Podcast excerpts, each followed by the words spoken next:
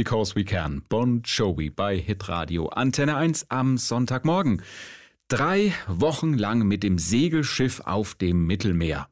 Ah, klingt doch nach einem traumhaften Urlaub, ist aber alles andere als das. Friedhold Ulonska aus Rottenburg ist kein Tourist, sondern er rettet Menschen in Seenot. Geflüchtete, die zum Beispiel in Schlauchbooten von Nordafrika aus in Richtung Europa aufbrechen. Die Zahl der Flüchtenden hat sich im vergangenen Jahr 2021 zu 2020 mehr als verdoppelt auf der zentralen Mittelmeerroute. Ja, und ab morgen wird Ulonska als Kapitän des Motorseglers Nadir, der deutschen Organisation Rescue Ship, vor der libyschen Küste unterwegs sein, seinen Auftrag beobachten, andere Rettungsschiffe anfunken, wenn Hilfe gebraucht wird, ja, und auch selbst Menschen in Not retten.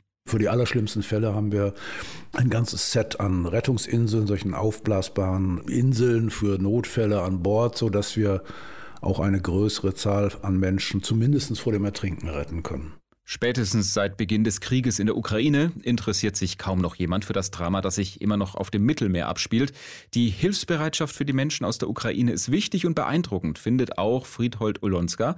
Gleichzeitig macht ihn aber wütend, dass es offenbar Geflüchtete erster und zweiter Klasse gibt alle Sympathie für die Ukrainer und überhaupt keine Sympathie für die Sudanesen und alle anderen Flüchtenden. Und das ist schon erschreckend. Ja, und deshalb will Friedhold Olonska einen kleinen Beitrag leisten, diesen vergessenen Menschen, wie er sagt, zu helfen.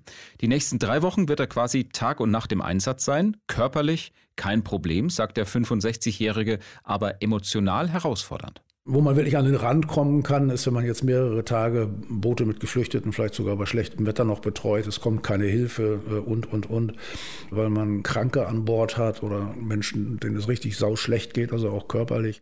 Solche Einsätze macht er seit sechs Jahren. Kraft gibt ihm sein christlicher Glaube und die Unterstützung anderer.